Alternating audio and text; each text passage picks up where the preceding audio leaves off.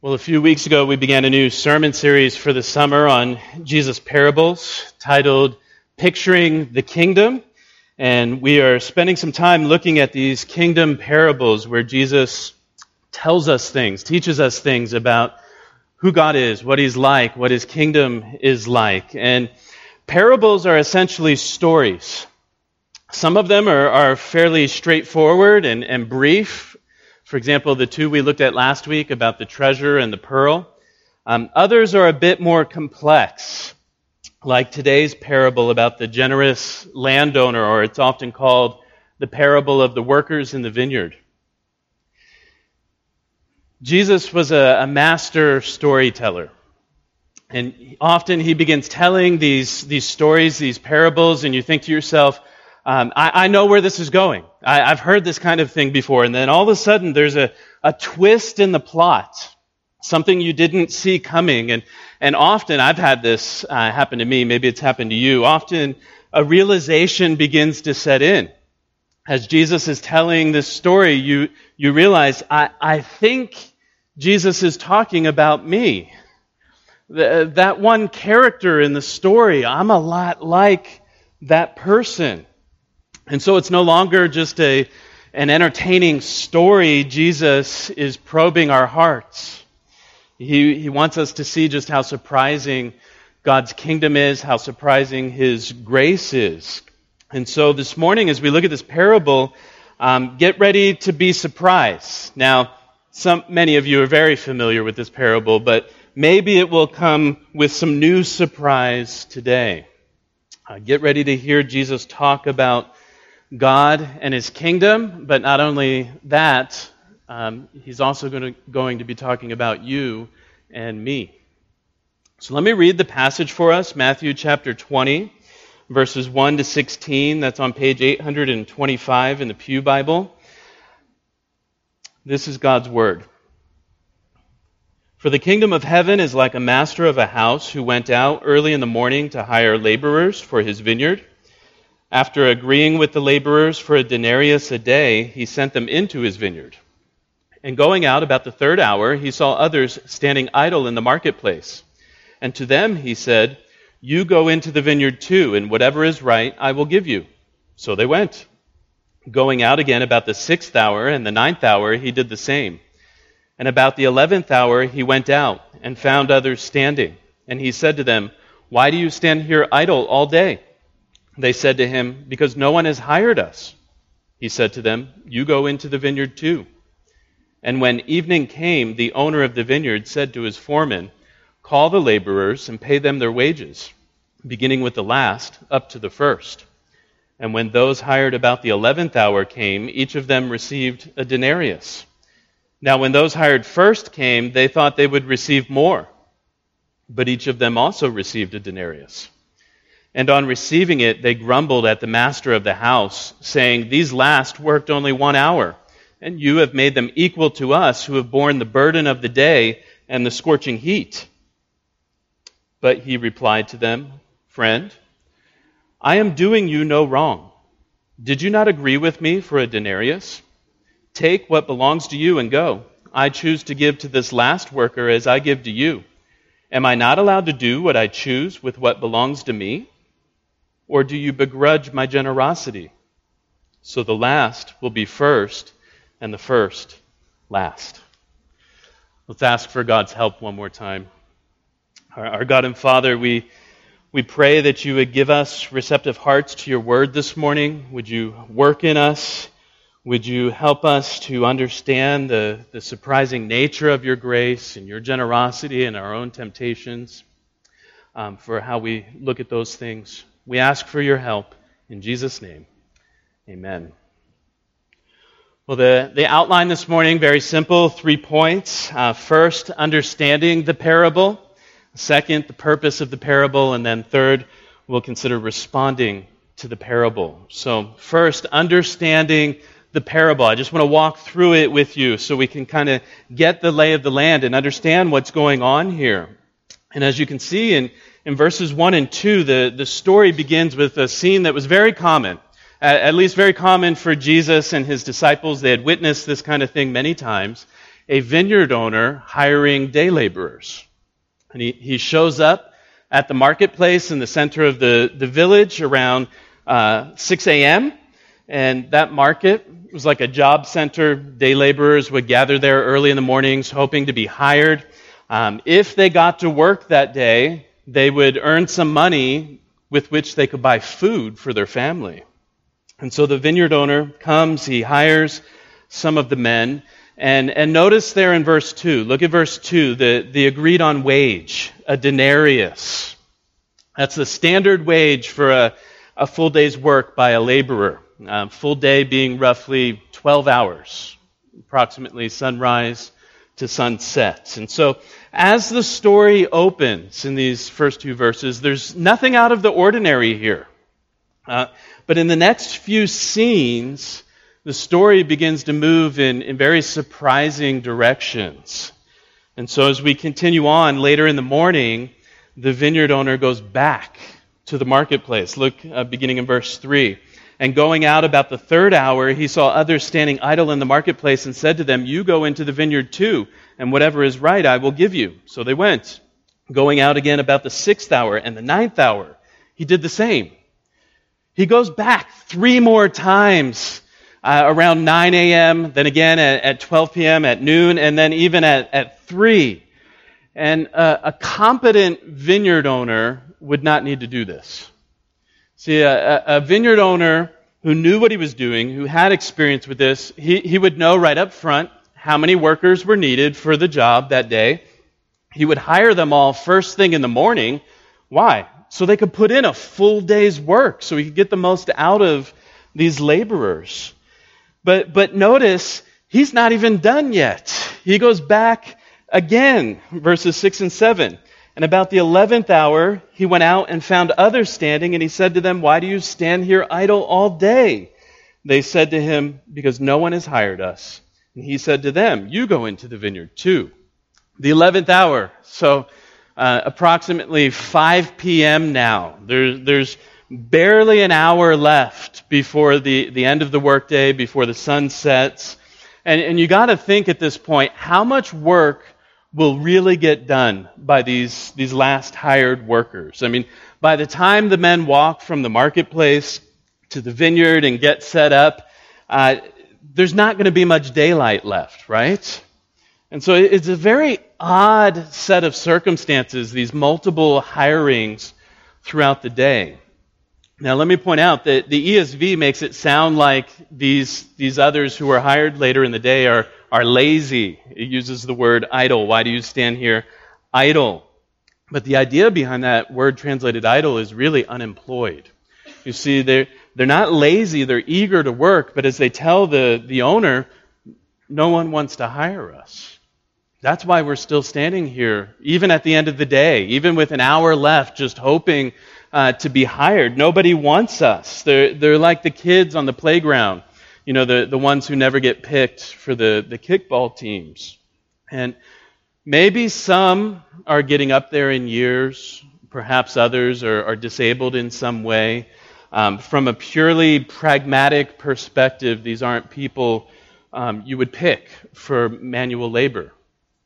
And yet the owner hires them anyway. So strange. Why does he do this? And, and as you know, we're looking at this story unfold, thinking maybe this guy doesn't know what he's doing, but that's not the case. Rather, this owner is compassionate.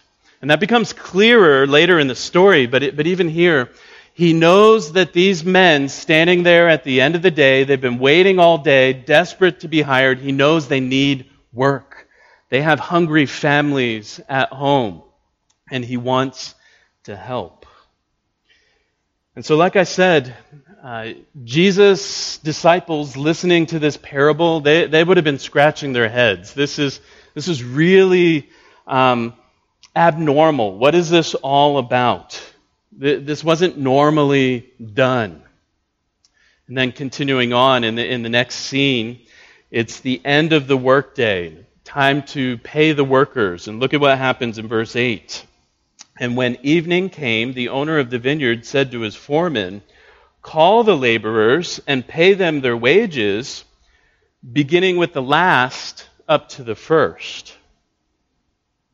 Again, strange, not typically done. Normally you would pay those hired first. Uh, you'd pay them first, but you know, maybe they're they're sitting there thinking, standing there thinking, well, he's the boss. you know, okay, we'll we'll go with what he what he says. But what happens next in verse nine is the real shocker. Look at verse nine. When those hired about the eleventh hour came, so those hired last, when they came, each of them received what? A denarius. The guys who barely worked an hour, you know, they, they probably didn't even break a sweat. By that time in the day, you know, it, it's cooled off a bit. They haven't worked very long. The guys who worked barely an hour receive a full day's pay. A full day's pay. Now, you know what the all-day workers are thinking at this point, right?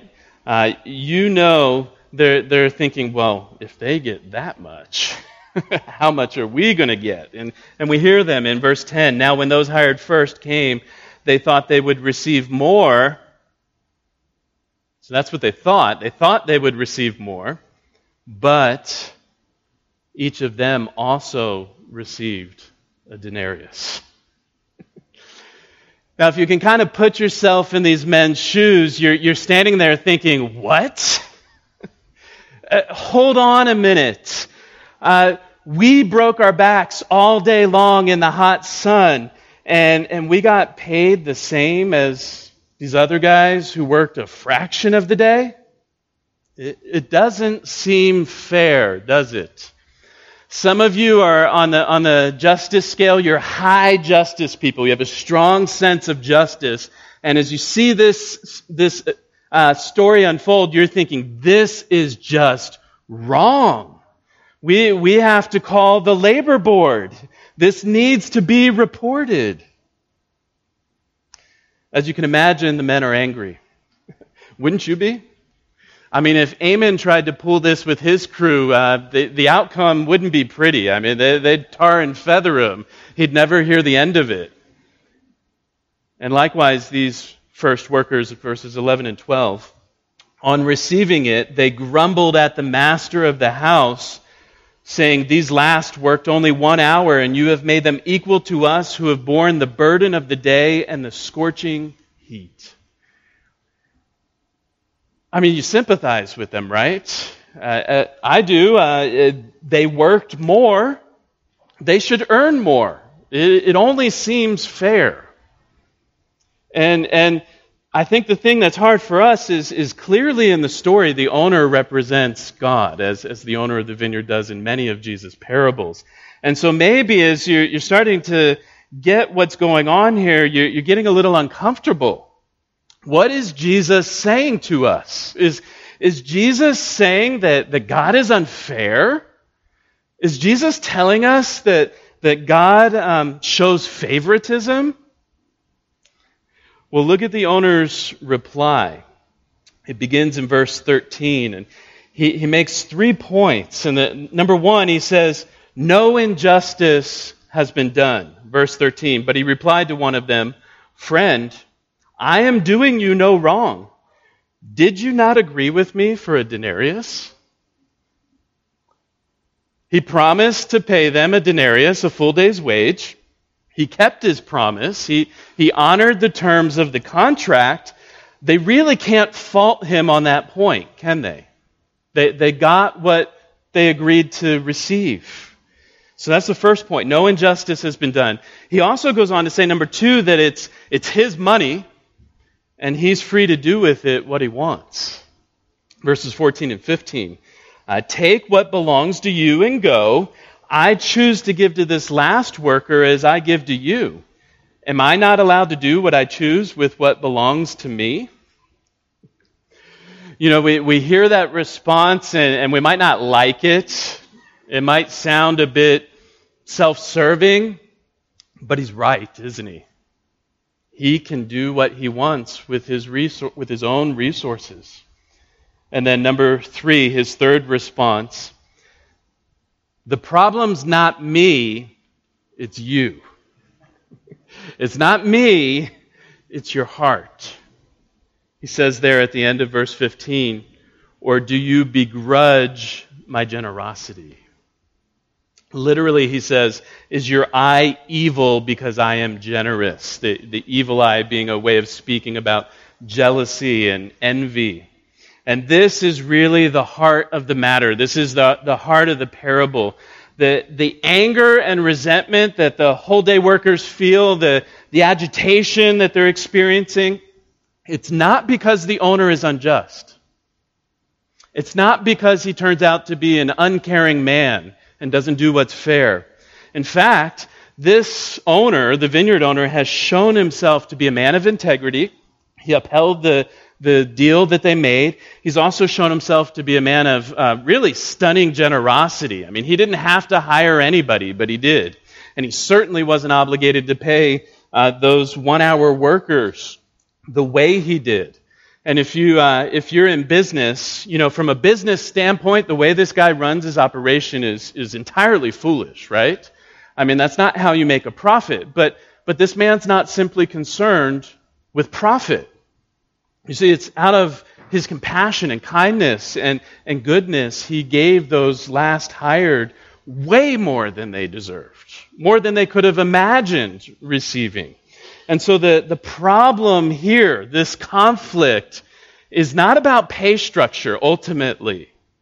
The problem is the all-day workers' hearts. As the, the owner points out, they, they resent his generosity toward others. It's as, you know, it's as if in their minds they're thinking that others' good fortune means some kind of loss for them. They feel entitled to more. And the parable ends. It's a strange story, isn't it? Uh, it raises all kinds of questions. What is going on here? What is this really about? And so second, let's consider the purpose of the parable. What is this parable all about?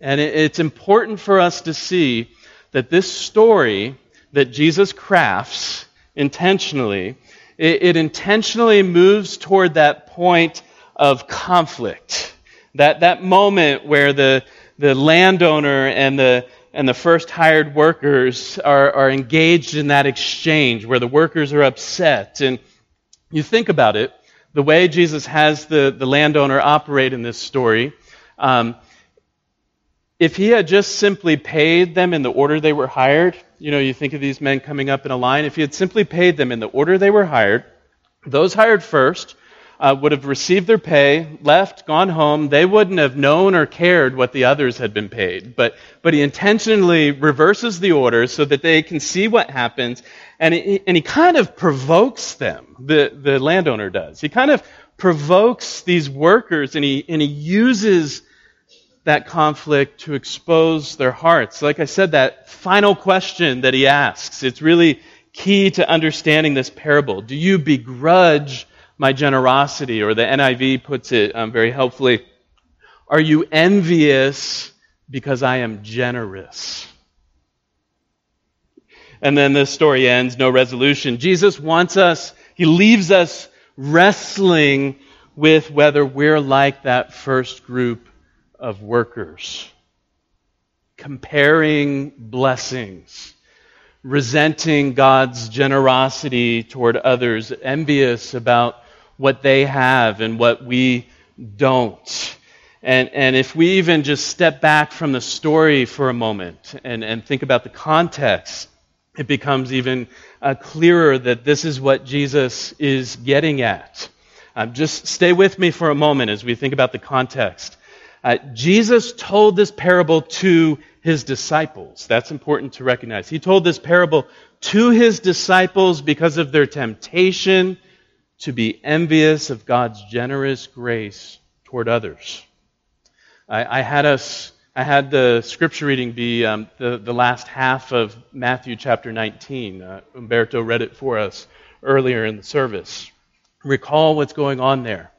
You have that story of the rich young man, and he can't bear to give up all of his possessions and wealth to follow Jesus, and he goes away sorrowful. And, and Peter, as he often does, pipes up in chapter nineteen, verse twenty-seven, uh, "See, we have left everything and followed you. What then will we have?"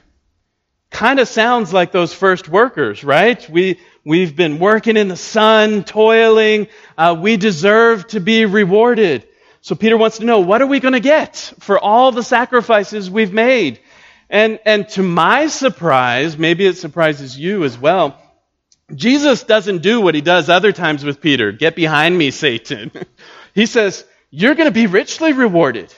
You're going to rule with me on thrones in the coming kingdom." And, and then he goes on to promise, chapter nineteen, verse twenty-eight, that, that every disciple, every Every follower of Christ who sacrifices for the kingdom will be honored greatly in the coming kingdom, a hundredfold, he says. And then chapter nineteen ends with, with Jesus saying, "But many who are first will be last, and the last first," which we've heard at the end of our passage. The, the chapter break between nineteen and twenty is unfortunate. Jesus isn't done teaching his disciples. He goes on to give this this kingdom parable. The, the kingdom of heaven is like, and then the parable, and then Jesus repeats that saying, "So the last will be first, and the first last." You see, Jesus knows his disciples' hearts. Jesus knows our hearts. Whenever we talk about sacrifice, whenever we talk about serving God and rewards and, and things like that, some really ugly attitudes begin to show up in us. Things like envy, and jealousy, and comparison, and entitlement, uh, rivalry. In fact, just a little bit later in chapter twenty, what do we see James and John doing? They're, they're scheming for the top spots in Jesus' kingdom, the seats on Jesus' right and left, the places of, of highest honor, and the other disciples catch wind of this, and, and they're angry. They're all jockeying for position. They want to be better. They want more. They think they're entitled to more. And that is why Jesus tells this story. And here's how I, I summarize the message of this parable, what it's getting at. It's this: all that we have, all that you and I have, all that you and I are now, and, and every blessing we'll enjoy, every reward we'll receive, every good thing we'll experience in God's coming kingdom is all a gift of his generous grace. It, it's all a gift. Everything is a gift. But that's not it. And when we forget that, when we forget that every good thing in our lives now and every every good thing in the future to come is coming from God's super abundant generosity, we become envious of others' blessings. We become jealous. We become resentful toward them and, and even at times toward God. That that's that's what this parable is all about. And, and we don't talk about envy very much, do we? I, I was reflecting this past week. I don't think I've ever preached on it. Never. Uh, it's probably been mentioned, but it's never been uh, a whole sermon. You know, envy is one of those things uh, we can hide from others for the most part, right? It, it goes on inside of us. It's a matter of our hearts.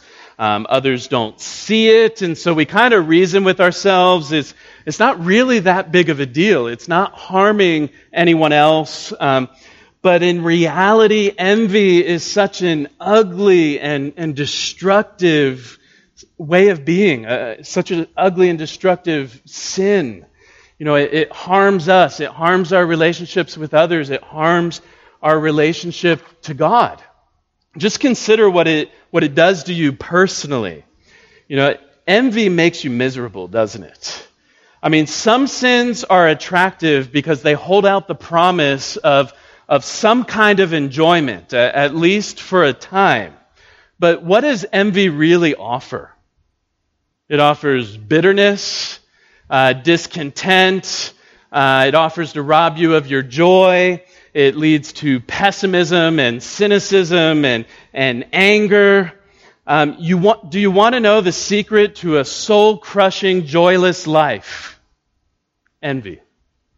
Envy. That's what envy offers. Uh, it harms our relationships with others. Uh, I came across a great statement this week about envy, and, and this author said, envy turns friends into enemies. It turns friends into enemies. You see, the, the envious heart believes that others are standing in the way of its joy. You, you think of maybe the, the married woman who, who desperately wants to be a mother, and she hears that one of her close friends is, is pregnant, maybe for the second or third time. And envy says, that blessing was supposed to be mine. She stole it from me. Or, or a friend has the house you want, or the career you want, or whatever it is you want, and, and you take it as a personal offense. It's as if uh, God's generosity, His His goodness and His grace is, is a limited resource. And, and the more grace He gives to my friend, the less grace there is for me. We end up viewing friends as, as threats, as, as roadblocks to our happiness.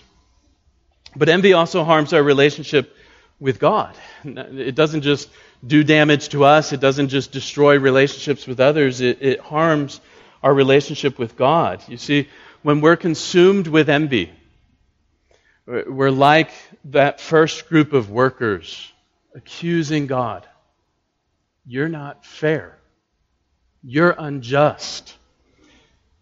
You know, we, we complain. He's, he's not treating me fairly if others have what I don't have. And, and most of you know I, I recently returned from a three-month sabbatical. And I had planned to do a, a lot of hiking during that sabbatical. But about six weeks in, I, I injured my knee.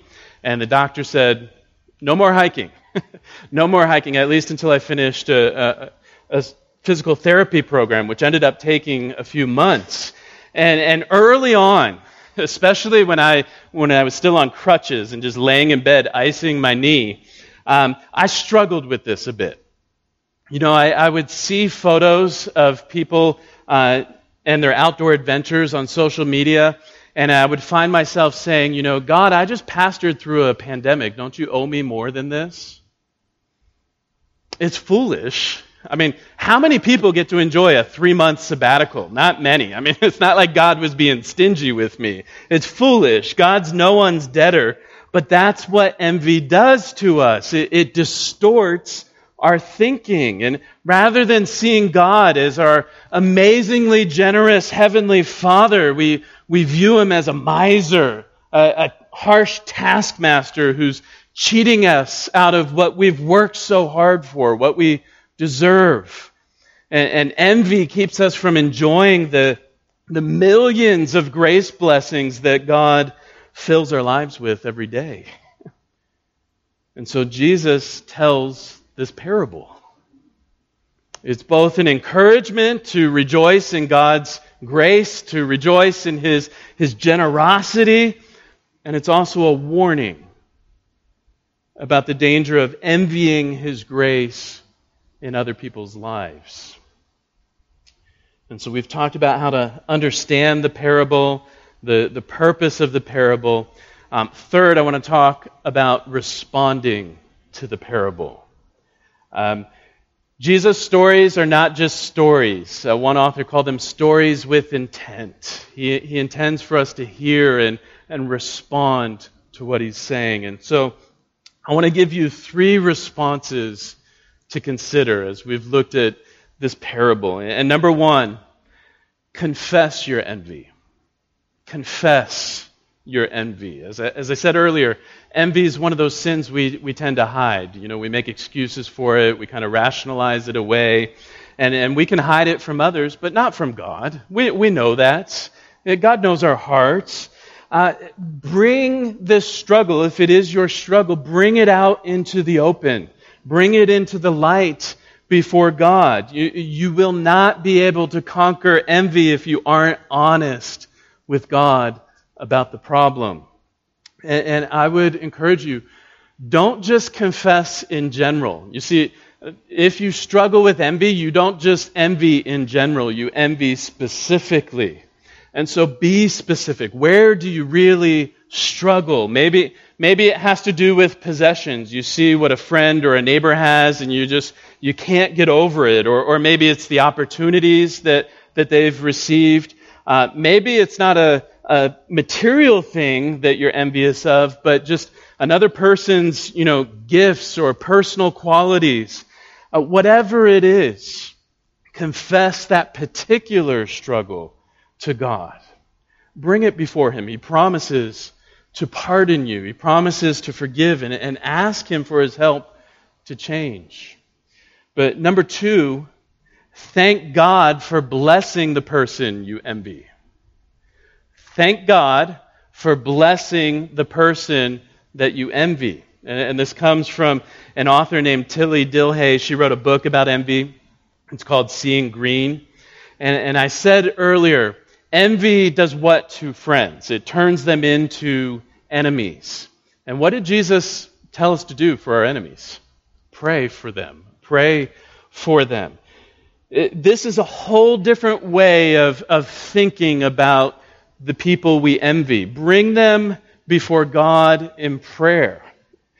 And not with an imprecatory prayer, but, but praying, God, you know, I thank you that you've blessed them with these things. I, I thank you that you've enriched their lives with uh, whatever it is, or you've gifted them in such a way that they're able to, to glorify you with the things you've given them. Uh, pray that He would continue to, to bless them and show them His favor. You know, the temptation is, God, okay, you gave them enough. Dry, you know, stop it now. No more. Pray that God would continue to be gracious to them. I pray that they would enjoy and appreciate God's blessings in their lives. You know, when you begin to pray that way, when when you you are praying for this friend who's become an enemy because they have something you don't have, it can really retrain your heart. It can teach you to rejoice when you see God's grace in their life rather than resenting it. And then the, the third and, and final uh, response, and, and I'll finish up with this one. Refocus on God's generous grace. Refocus on God's generous grace. You know, if, if you and I are always focused on, on ourselves and what we lack and on others, and you know, the horizontal view, our hearts are just going to be filled with jealousy, consumed with envy. And you, you overcome envy. You fight against envy by refocusing on the on the vertical view, on, on the God who is stunningly generous to His people. And, and the gospel is key to this. You know, you and I are so sinful and broken, uh, we could never earn God's favor. We're, we're like those last workers in the story. You know, we've got nothing to commend us to God, just our, our sins and our failures. But God lavishes His grace on us in Jesus Christ. You know, John tells us that, that from His fullness we have all received grace upon grace and grace upon grace. That, that is how God treats us. He is that, that generous vineyard owner.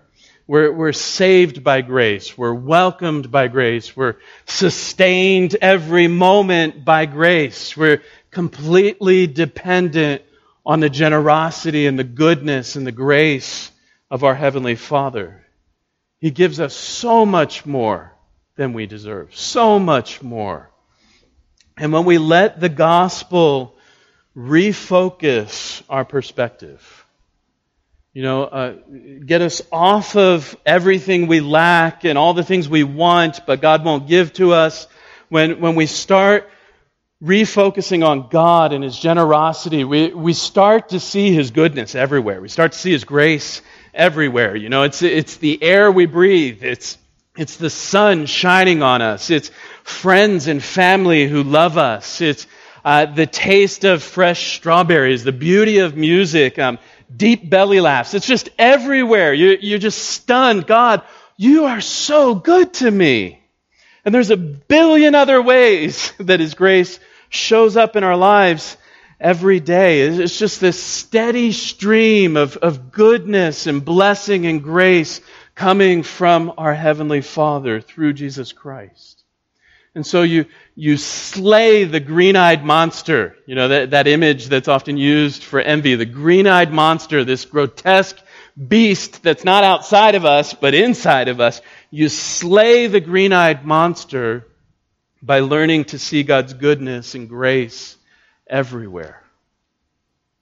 By being stunned at just how generous our God is to us in Jesus Christ. And so if, if you struggle with envy, and I think we all do to some degree, if you struggle with envy, refocus.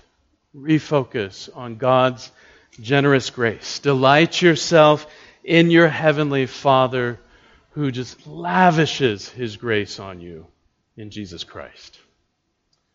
Let me pray for us. Our God and Father, we, we do pray that you would forgive us for such distorted attitudes of heart and thinking and um, ever doubting your goodness and your, your grace toward us. Would you help us to be a people who are so fixated on your lavish generosity in Christ that we can rejoice in the good you do to others, so that we could pray for others when we see you blessing them, so that we can be content and delight ourselves in, in all that you are for us. We, we pray in Jesus' name. Amen.